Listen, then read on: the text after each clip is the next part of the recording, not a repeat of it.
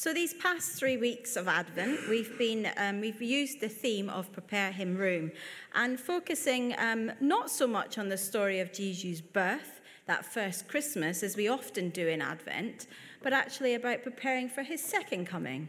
We've been looking at what we need to do to be prepared for that. We've talked about the need to stay awake, to keep awake, be alert to the signs around us always living in a way that is alert to the spiritual attacks around us and staying on track with God. We've talked about getting ready, making sure that we're in a good place spiritually and constantly refining ourselves. Last week, Adrian talked about us testifying, always being ready to point people to Jesus. And in all those weeks, we've used as our example John the Baptist, who was the forerunner to Jesus, one, the one preparing the way for him coming. This final Sunday of Advent, we're going to celebrate the birth of Jesus tomorrow, of course. And we're going to look at the story of Christmas, in particular, Mary and how she prepared for Jesus' coming. It's amazing to think that 14 years and then 11 years ago, Adrian and I were waiting for the most important and miraculous events of our lives the birth of Rosie and Katie. And when we think back to, those, uh, to that time of preparation, as we waited those nine months, decisions on buggies, cots, nursery furniture, and car seats, and clothes, and nappies, and wipes, toys, just to name but a few things. Plus, deal with the emotions of the event the excitement, the fear, and the uncertainty. Now, the circumstances are obviously not quite the same as that of Mary, but as we approach that day we celeb- of the day that we celebrate the birth of Jesus and his coming again, I want us to think about Mary's experience and emotions as she waited and prepared to prepare him to make him room for Jesus. The message from the angels shook Mary. It shook her to say the up, up to say the least. It put her in a place of uncertainty but also one of shattered dreams, open criticism, whispers about her morality, and questions from the man she loved. On hearing the news from the angel, her initial reaction may have been that she wished it would just go away. I guess most of us have faced a situation which, like Mary, we wished would just go away. Life is, is so full of uncertainties. It's the only thing that is certain. We are constantly presented with situations where we must move for, towards and move forward in spite or of or alongside our uncertainties. And so here Mary was, a young girl whose world was rocked by this encounter with an angel. And let's just take a, a, moment or two to look at some of Mary's initial reactions as she prepared for this event to unfold in her life. Firstly, she was troubled. Luke 1 28 and 29 says, The angel went to her and said, Greetings, you who are highly favored, the Lord is with you. Mary was greatly troubled, it says, at these words, and wondered what kind of greeting this was. The word troubled means to be thoroughly confused.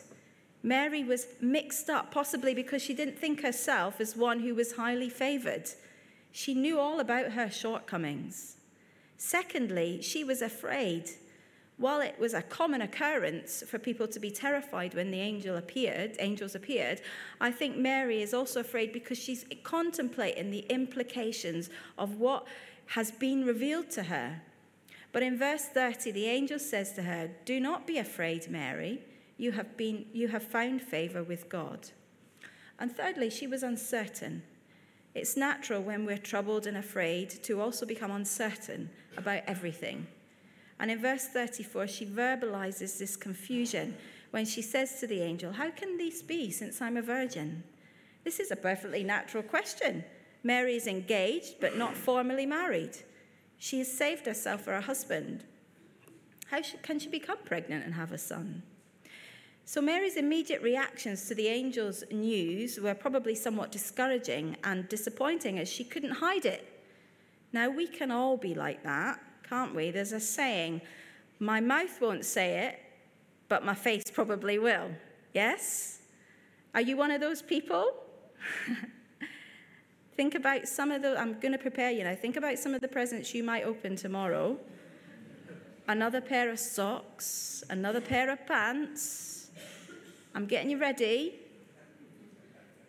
What's your face going to be like? How are you going to react? Is, you gonna, is your face going to show it even if your mouth doesn't tell it?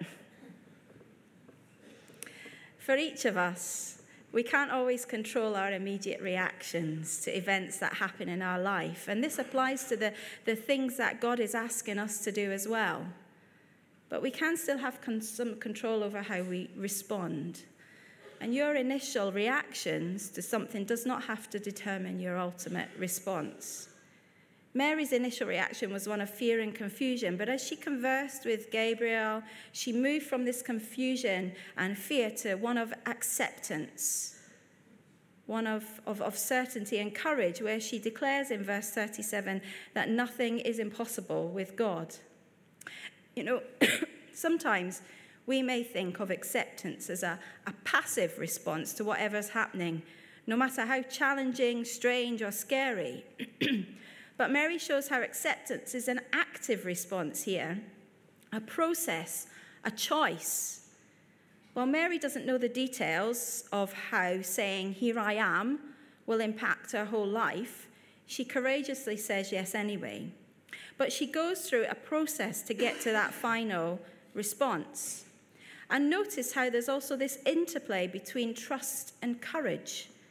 It takes trust to be courageous, and it takes courage to trust in the face of uncertainty.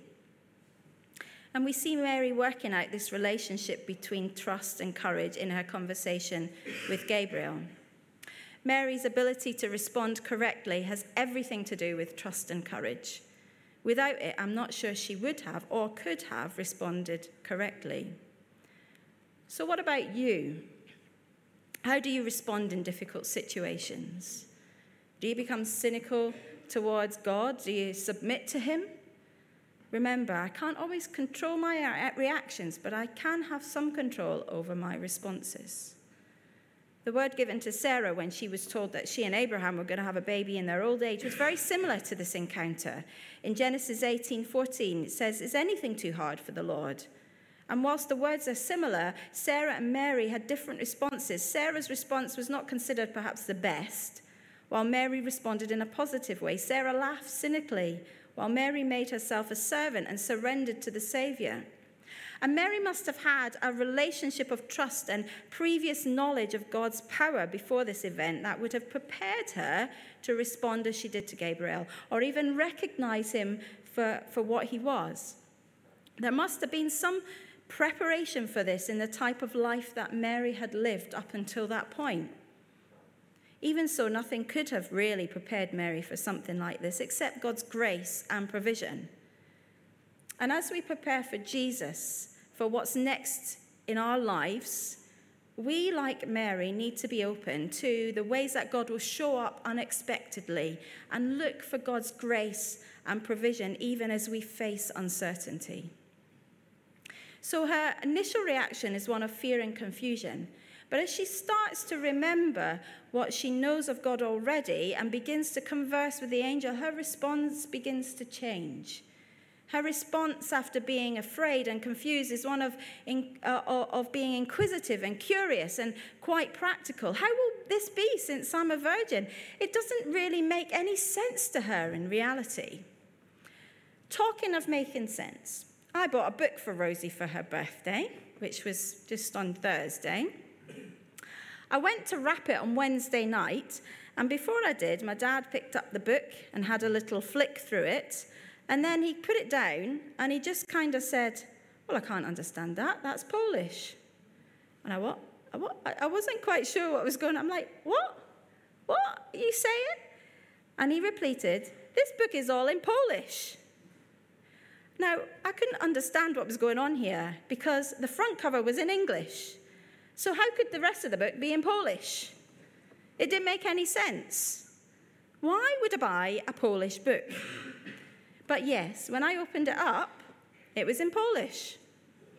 There was no understanding it, couldn't make sense of it. Now, when I checked on Amazon, I thought I'm checking on Amazon to make sure they've sent me the right book. Uh, yes, indeed, I had bought the Polish version of this book. Defense, I would like to say when I put this name of this book in, this was the one that came up first in the search. Why would they put a Polish book on the top of the, the search? You know, what, what is that all about? They're trying to catch me out, and it's quite easy, quite frankly. anyway, needless to say, I've got my money back, and they've sent me the English version, and they told me to keep the Polish as well. Ha so if any of you want to learn Polish, I've got a book for you that will help you. Uh, Rosie, you'll be getting the English version of that book for Christmas instead of your birthday now. Um, but we couldn't understand what was going on. It was a real surreal moment. I was like, what? What? The book, the front cover's in English. Why is the rest of it in Polish? We couldn't understand how I had managed to order a Polish book. And it was, as I say, a bit of a surreal moment. Not understanding what is happening and how things are going to work out puts you in a very unsettled and insecure place and naturally leads to questions. Mary looks at her own limitations and asks God a question How? How could this be? It's impossible. She didn't understand how this was going to happen, it just didn't make any sense. As part of my Advent devotions, I've been reading through a book by Bette Dickinson called um, Making Room in Advent, and I've been really enjoying it. Um, I'm a bit behind, but I'm going to keep going because I've really enjoyed it. And she talks about how we find Mary in the middle of this paradox. It is the most natural thing for her to conceive a child, and yet this is the most supernatural thing she could possibly imagine. She was built for this, and yet she was totally unprepared. But in the incarnation, God chooses to take on the limits of our humanity. And he invites Mary into partnership by dwelling with her, within her limits. He doesn't ask her to do miracles. He doesn't ask her to get a theology degree. He doesn't expect her to be strong or smart or famous or able to multitask well. He doesn't ask her to be superwoman and save the world. He plans to do that himself. God invites Mary into the partnership by asking to dwell within the confines of who she already is. What does she need to do? She needs to make herself available, to make room physically, emotionally, and spiritually for Him to dwell within her and to stretch her into something new. Mary is disturbed and, and afraid, but she yields herself to the God who formed her with these words I am the Lord's servant, may your word be fulfilled. She's essentially saying here, Whatever the Lord has for me is what I want. Here I am. Do what you will. Even though in those moments it didn't fully make sense to her, Mary was still declaring that she existed for God. She didn't exist to meet her, just her wants and her desires. She existed for God. I wonder if you've ever said anything similar to the Lord. If not, what's stopping you? What he wants is best for you anyway. So why don't you tell him that you're available? Here I am. Offer yourself for his purposes and his plan, regardless of how difficult it may be, regardless of how it might not make complete sense. For nothing is impossible with God, remember? So God uses people of faith because it does take risk. It does take courage to be used by God. Courage doesn't mean that you're not afraid. Courage is not the absence of fear. Courage is moving ahead in spite of your fears, it's facing your fears. For example, I'm sure Hazel won't mind me using her as an example here. Well, tough anyway. There's a room in the garage that Hazel doesn't like to go into. And um, I absolutely understand why she doesn't like to go in this room because it's not a nice room to go into and uh, it's, it's, it's dark, and the light is behind the door. So it's not easy to get in. So you go into the darkness and you have to scramble for the light behind the door. And the door, the light doesn't go on straight away like a normal light does. You have to flick it on and off, on and off a few times until it, it pings in to go in, you know? And there's all sorts of things that are crawling around there, you know? So I can get why she's a wee bit um, scared, afraid to go there. Um, but this week, Hazel needed to go down into that room. And um, she decided, she said to me, I don't like going down there, but I'm going to do it. I've decided I'm going to do it. I'm going into the room. And she said to me, You probably think I'm a bit of a scaredy cat because I'm afraid to go in that room. And I told her that actually I thought she was very brave and courageous going down there, knowing that she was afraid to. We all know that. We might not be afraid to go in that room, but we've all got things like that that we're afraid of, haven't we? And she went down to the room. Well done, Hazel. She might not be going down there for a wee while now after that experience, but she went down into the room. Despite Mary's responses, I reckon she still would have felt afraid, but yet she was willing to face it, and that's courage. Another word for courage is faith. Mary was a woman of deep faith. She didn't have all the answers, but she did know who did, and she trusted him. God uses, uses people who dare to trust his promises and his power. So, as we consider what it means for us to prepare him room this Advent, let's just recap over the example of Mary and her courage. God often calls us to do more than we think we can do, but He never calls us to more than He can do. If you're faced with something that seems too hard, remember what the angel said to Mary for nothing is impossible with God. What impossible situation do you need, need to give to God today? God uses ordinary people who are available and obedient. Mary was ordinary, available, and obedient. obedient. Have you surrendered to the Savior? And will you do what He tells you to do? It's only when you obey that you find out that you are better prepared for what the Lord has in mind for you than you thought you were. God often shatters our dreams so He can give us new ones, better ones. Are you still holding on to a dream that God wants that, that God wants you to let go of? Sometimes the future you think you're preparing for is not what the Lord has in mind for you, and it's not what is the best for you. God calls us in unexpected ways to accomplish His will in this world, and that can be scary. In what ways is He calling you now? And finally, always do what God tells you to do, even if it doesn't make sense, even if it scares you. Some of us want detailed explanations before we'll obey. God wants us to obey no matter what. I wonder if you're in that dilemma now.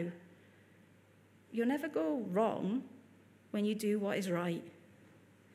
Always do what He wants, even if it seems scary and unbelievable and impossible. For nothing is impossible with God. The angel came and told Mary not to be afraid and that she had found favor with God. This is a message for us too. Our encounters with God invite, invite us out of our fears and to trust that we are favored. That invitation and trust are, found, are the foundations for, our, for the courage we need to face in the uncertainties. What if our limits and our fears are the very place where heaven touches earth. What if our limits and our fears are the very place where heaven touches earth? God comes into the world through our limits, and we make room for him by embracing our limitations. So, hear and remember today that God favors you you, with all your limits, your fears, and your questions, and your uncertainties. I wonder what your life would look like if you truly embraced the fact that you are favored by God. What kind of courage would that give you? I want you to listen to a beautiful song that Steph's going to sing just now. It's Mary's song, Breath of Heaven. And I think the words just sum up Mary's reaction and responses. And as you listen to them, you may relate to Mary in her feelings of uncertainty, of fear, of insecurity.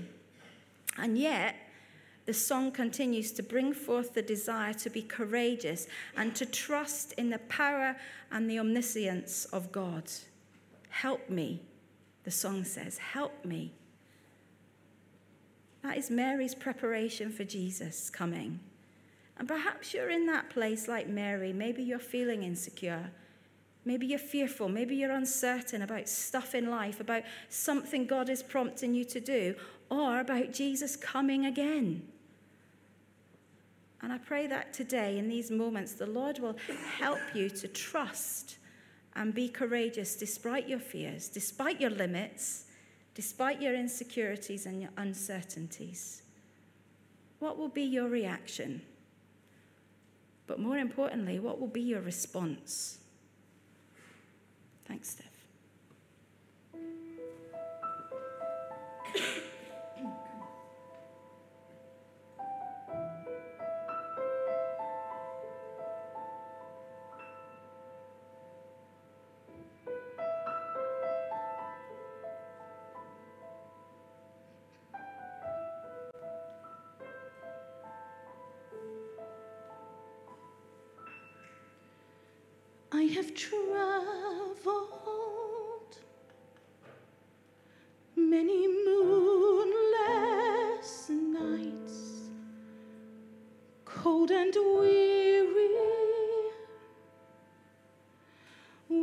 A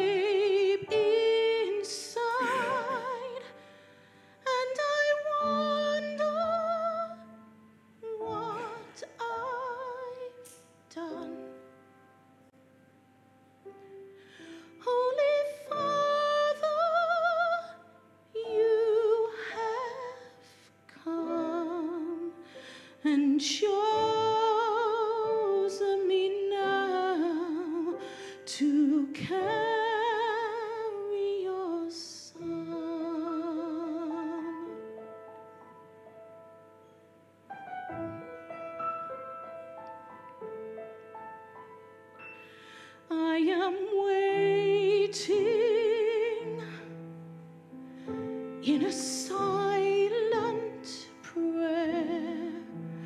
I am frightened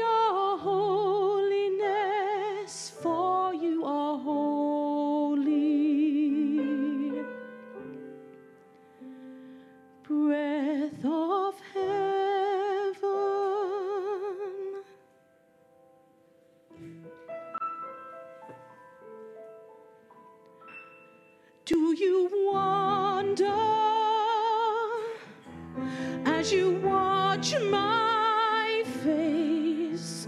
If a wiser one should have had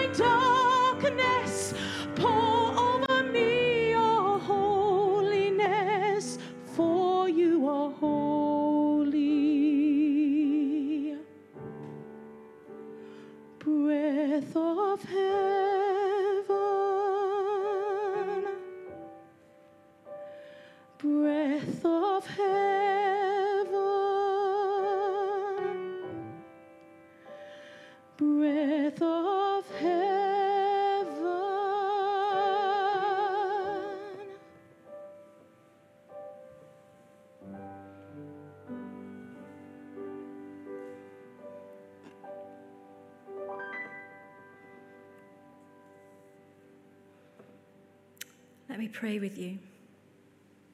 Breath of heaven, hold me together. Be forever near me. Breath of heaven. Most High God, for you nothing is impossible. Through a poor young woman in a small town, you gave birth to your realm of endless glory.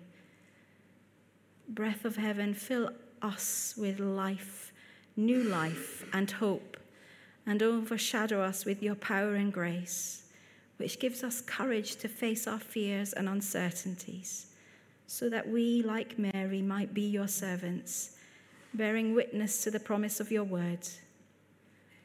Through Jesus Christ, who is coming to reign again, help us to be prepared for that. Amen. Amen.